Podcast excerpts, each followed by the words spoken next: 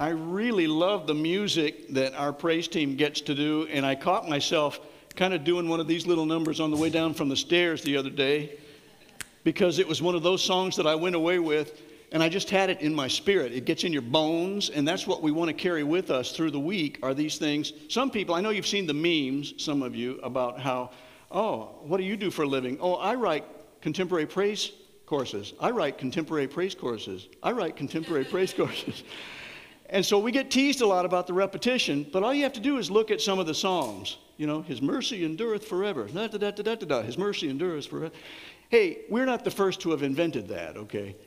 But I'm glad that we have that kind of attitude so that something can strike us at the soul level. I caught myself in a restaurant the other day, in fact, and that sort of thing was happening because it happened to come on a really good song. And it's the kind of song that you just kind of have to move. You know, you get this wayward out of body experience where your feet are doing things because your brain is telling them to, and you're going, You're in public, don't do that. And you, you know, you feel like, man, you just got to move to this music. Oh my goodness. And I, I really wanted to. And I turned to the guy next to me who was waiting, and I could tell he wanted to. and I said, Man, you can't hear that song without feeling like you just got to kind of do a little bit of that, don't you? He goes, Yeah. So we kind of high fived ourselves on the way out the door. That's what I feel like sometimes when I've been in the presence of God with God's people and we've been able to lift up praises to Him. It transforms everything about us. And I pray that we'll be able to carry some of that with us throughout this week as well. I found this story that I want to introduce our topic today as we're still in the book of Mark, Mark chapter 8, because it helps crystallize a point Jesus was trying to make to his disciples, and because many of us are his disciples it kind of rubs off on us too, at least I hope. And because I had that wonderful privilege several years ago to go to Zimbabwe and do some teaching, and then also got a chance to go to a game preserve because my brother in law had to hook up. He knew a guy.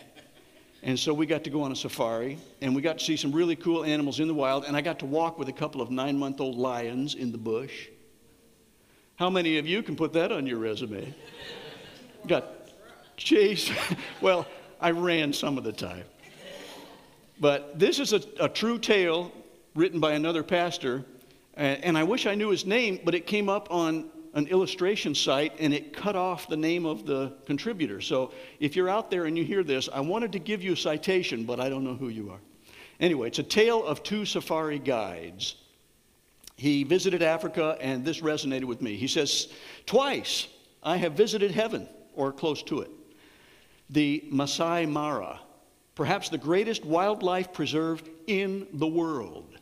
The Masai Mara is part of the vast grassland that stretches over the fertile plains of East Africa. And here there are, and check out this number of animals elephant, cheetah, gazelle, wildebeest, water buffalo, giraffe, crocodile, rhinoceros, hippopotamus, and hundreds of other furry or scaly, tusked or horned, fleet footed or slithering, flying or crawling, sun loving or night stalking creatures that roam and soar and wade and burrow without fear of man. It sounds like a little bit of heaven, doesn't it? Like the new heaven and the new earth, maybe? Except you won't get eaten by a hippopotamus in the new heaven.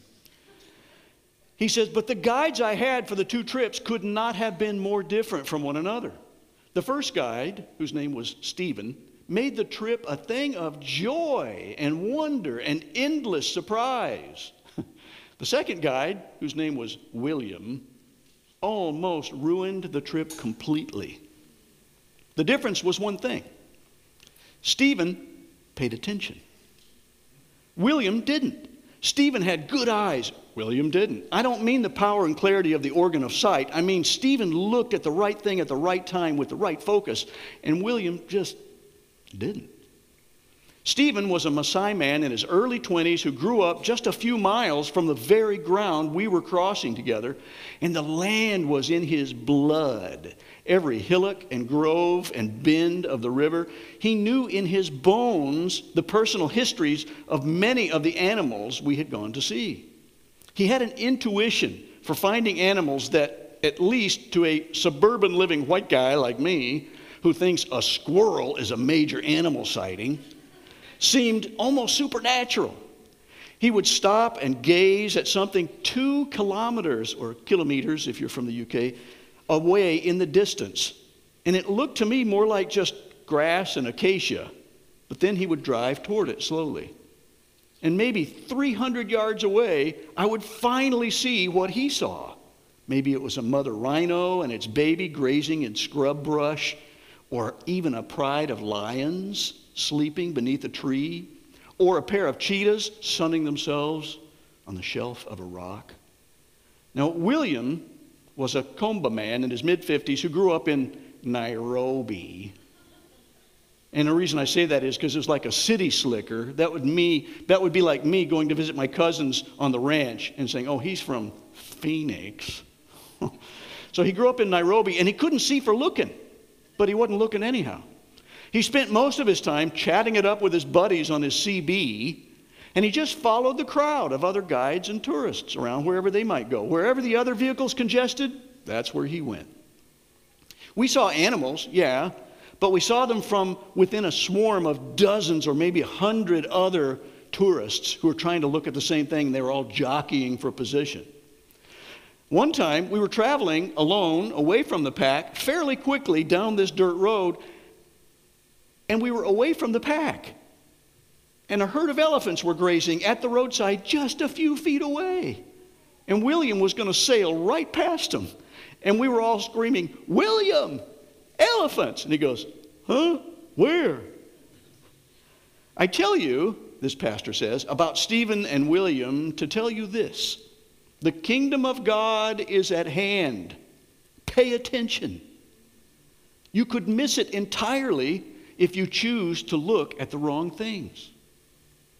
And that's what Jesus is starting to show us about this gradual sight as we look at Mark 8 Turn to that if you've got it.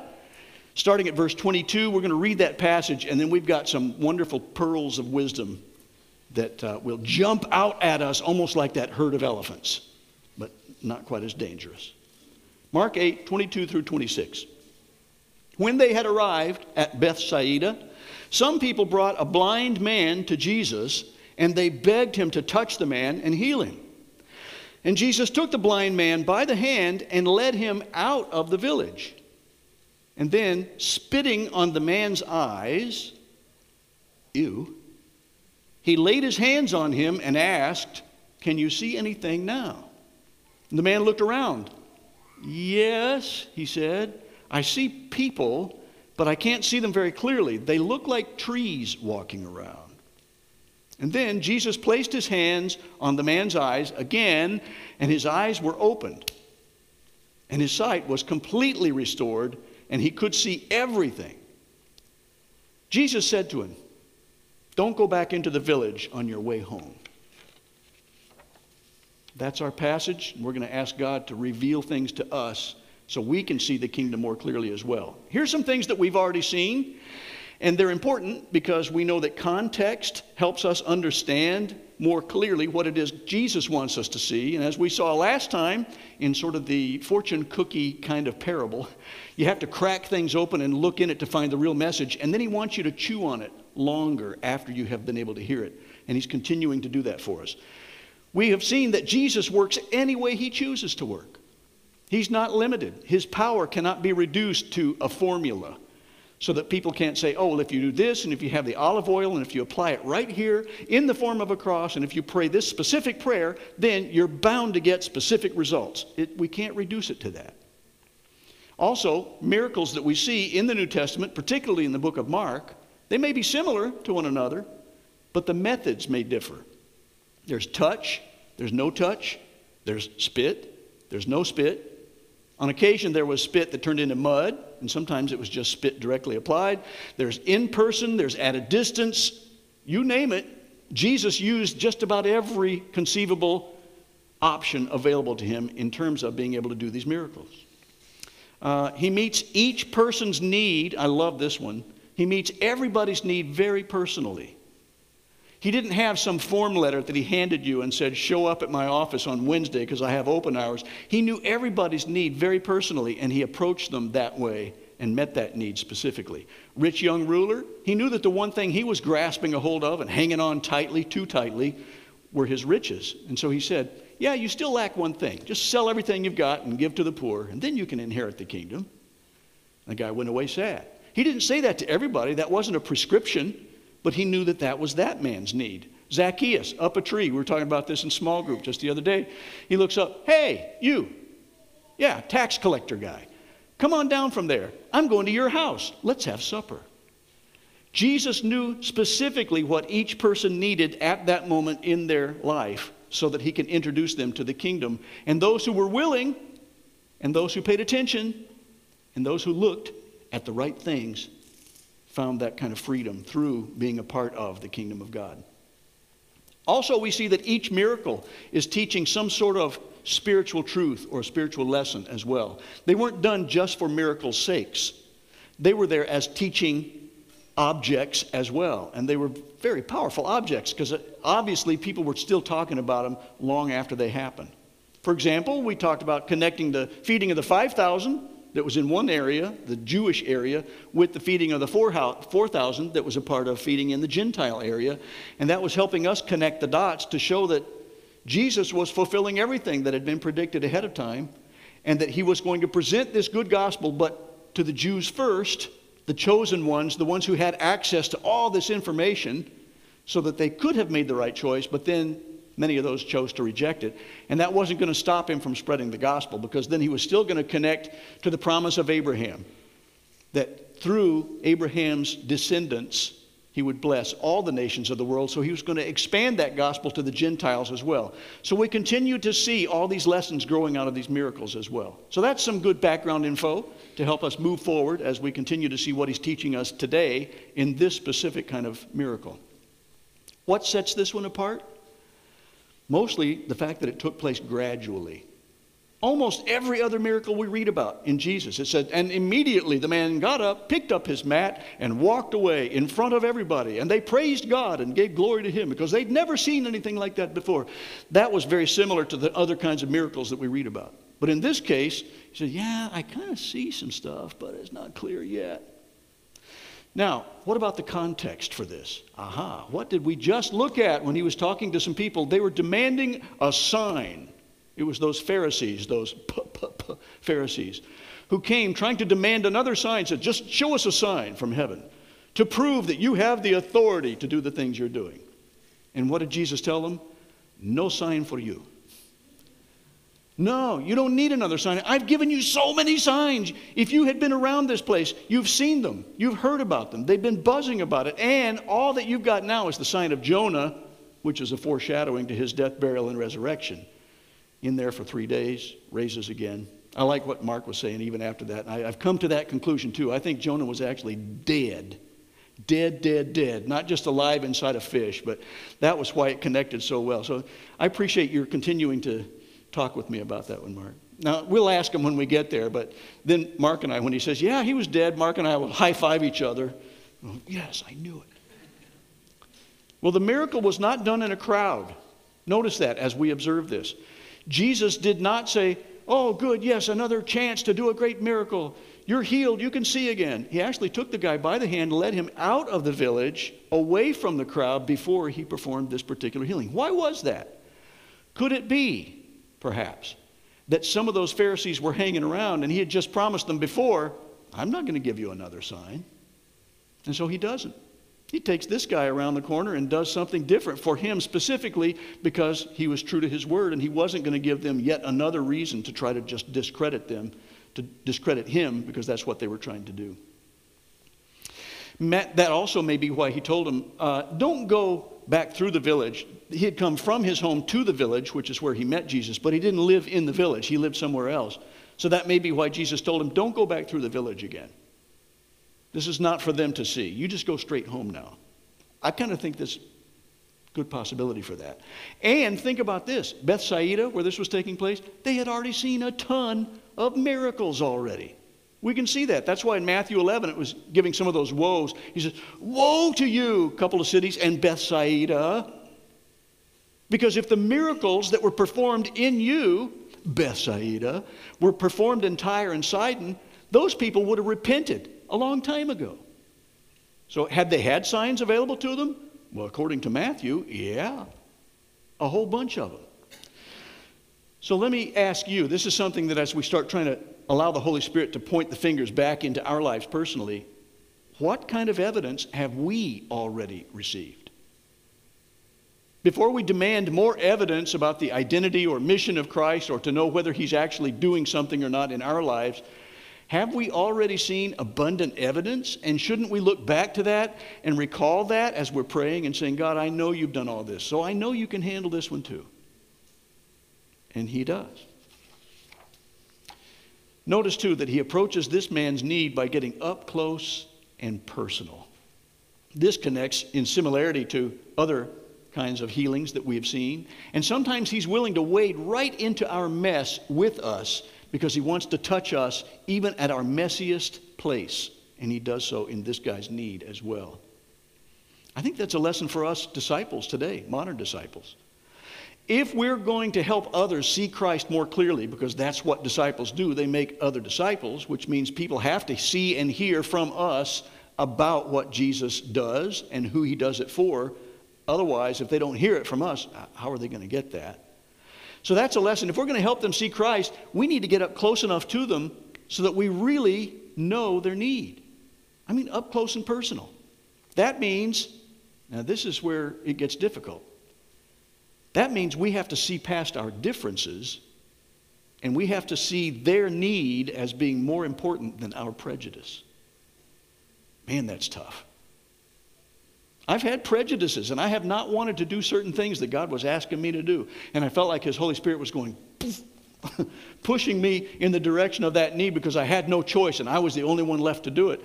But He gave me the strength to do that and He helped me look past those prejudices. Like dealing with a friend of mine that I was just telling my family about that we knew back in Ann Arbor years ago, Marvin.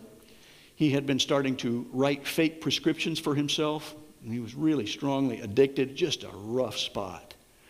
Been to jail once, probably going to go to jail again. We went over to try to help him, and he was just stoned out of his mind, sitting on a couch, just a complete zombie.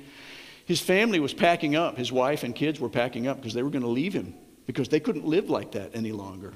And so to get into that life personally, up close, and deal with people's mess that way, it's hard. It's not pleasant. It's not something that I enjoyed doing. But we had to do it. Somebody had to do it. And so we offered to get him help, to take him to rehab. There were other things that took place. He did not turn around immediately. I am happy to say that one had a much better ending years later because he had enough people who continued to come into his life and help pull him out of the mire until he finally made the choice for himself to say, I caused this. I'm going to stop blaming other people. I caused this. So here's the thing are we willing to wade into other people's messes sometimes? Knowing that they're not living in a way that's pleasing to God and that it's maybe messy and it's difficult to be around them. Can we get to know them enough to try to pour in some truth to their life as long as they're willing to receive that truth? I think that's a part of our calling. That's why I think one on one meetings and small groups are fantastic for that. There's a whole lot of people out there that they would not come into this subculture to a Sunday morning meeting. To them, it would be like going to Sweden. I mean, it's a total different culture, and all they would hear is. They wouldn't hear what we're singing because it doesn't resonate with them. They need to find out first who we are and what we stand for. And our life becomes the message that matches what our words are saying. And when we've been in their life uh, long enough for them to see that, and maybe they're starting to come to a small group Bible study, maybe they're studying with us one on one, then they say, okay, I'm ready to take that scary step. I'm willing to go to a, uh, to a, they have a hard time saying it, to church. I'll give it a shot. And we see that happening when people are willing to get into their lives up close and personal. Well, unlike another healing, we're going to look at another observation here. This man was not born blind, I believe. How do we know that? Look at verse 24. Jesus asked the man if he can see anything. How does he respond? Well, a little bit, but they kind of look like tree beard. They kind of look like trees walking around. I wonder if that's where, what's his name got the, I don't know. And Jesus asked the man, Can you see? And he says, No. How would he know that? How would he know what a human looks like compared to a tree if he had perhaps had previous sight? Now, maybe he had felt humans and trees, and so he had an idea, but I kind of suspect that he had not been born blind like some of the ones that we fought, saw before, like in John 9, where uh, the man that was born blind, and people were saying, Who sinned that caused this blindness? So, here's another lesson that grows from this gradual sight. Some people who really need the gospel are not completely in the dark. I remember that with our friend Mike Kramer. He had grown up in a Lutheran church. He said it was a social gathering more than a religious experience, but people went, and I heard scriptures as I was growing up. I had a, a modicum of truth poured into my life, but it, it wasn't a real personal connection with the living God. It was just going to church. But he had something there, so he wasn't completely in the dark. So maybe he was starting to see something walking around, but they were like trees. And then when he really saw in the book of Mark and our study in a small group in the Fogarty house, as a matter of fact, then he was praying one time at the end of one of our sessions and he accepted Christ. Blew us away. Uh, that was the one when I said, No, you can't do that yet. You have to come to church on Sunday. we let him go ahead and say the prayer. But it, it, blew us away. And so sometimes people are not in the dark, but we need to find where they are in that process and then just keep adding to that. You know, like Jesus has said to that one guy, You're closer to the kingdom than you even know. Some people are closer to that sight, but they still need a permanent and really clear healing, a full healing, so they can really grasp oh, Jesus is who he claims to be. He was predicted by the prophets, he died a sinless death. He was in the tomb for three days. He rose again. He conquered death. He's coming back again. I get it. He is who he claimed to be. Yes, I want to serve that Jesus and not the one that I've been overlaying my own prejudices onto his life and turning him into something and creating him in my image instead of the other way around. Some of us, I think, even though we've been walking with Christ for a long time, we still get what I could call spiritual cataracts. that little blind spots that we have in our character or in our personality, and we just, we're not really aware that they're there. And the Holy Spirit can keep working on that. That's why we've got this transformation process that lasts a lifetime.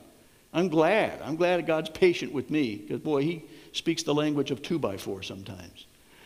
My mom had cataracts when she was still driving. She's in heaven now. But when I flew out to Arizona for a few days to check on her, she was still driving at that time, and she drove me across town. We had dinner with friends, and she was going back down a road that she'd driven on for thousands of times. It was no big deal. It was a nice, clear night. And I could see that she was getting kind of close in the right lane. There was nobody to her left, but there were some orange cones blocking some of that lane because they were getting ready to do work there. And she was getting closer and closer, and I was looking to see if she saw that, and she wasn't giving any indication that she had. And I said, Mom, are you aware of those orange cones up ahead? She goes, Oh, really? There are orange cones up ahead? oh, those cones. She got cataract surgery shortly after that. And every time I visited, she gave me the keys and I drove her, which made me feel more confident. But sometimes we are blind spotted, and it doesn't mean that we have lost our salvation, or I'm not talking about that. I'm saying that sometimes we just get little blind spots. And I think it's great to know that God is so patient that He will look at our life and know exactly what we need at this point in our life, and He'll give us a scripture, or He'll give us somebody coming alongside us with a good story to share, or a Bible study together, and it just jumps out at us, and we go, Ooh, he has revealed something, and now I see something so much more clearly about the way I am interacting or the way I have come across to that person. Or I need to change this, and I've been clinging to it, and God wants me to let go of it so He can completely do what He wants to do in my life. He still does that. And He will continue to do that in all of our lives as we continue to look into His, into his Word. Another thing, and this is kind of a repeat from the other, this is similar to another healing that He's done. He used His own saliva as part of the methodology this time. We don't know why exactly. I don't. Some have tried to make more of that than I think is intended, and I don't think that's the main point of that. It wasn't the healing property of the saliva itself. It's because Jesus did something that turned it into a healing property, same as everything else that he did. Otherwise, we could boil it down into that kind of methodology. Perhaps it was so the man who couldn't see could feel something physically so that he would know something was going on. We talked about that in the other healing. Maybe it was, again, sort of a foreshadowing, pointing ahead to that gross intimacy on the cross to let us know that Jesus is willing to do the thing to touch us at our most gross needs. And he did that on the cross. And it was a despicable, ugly, disgusting death.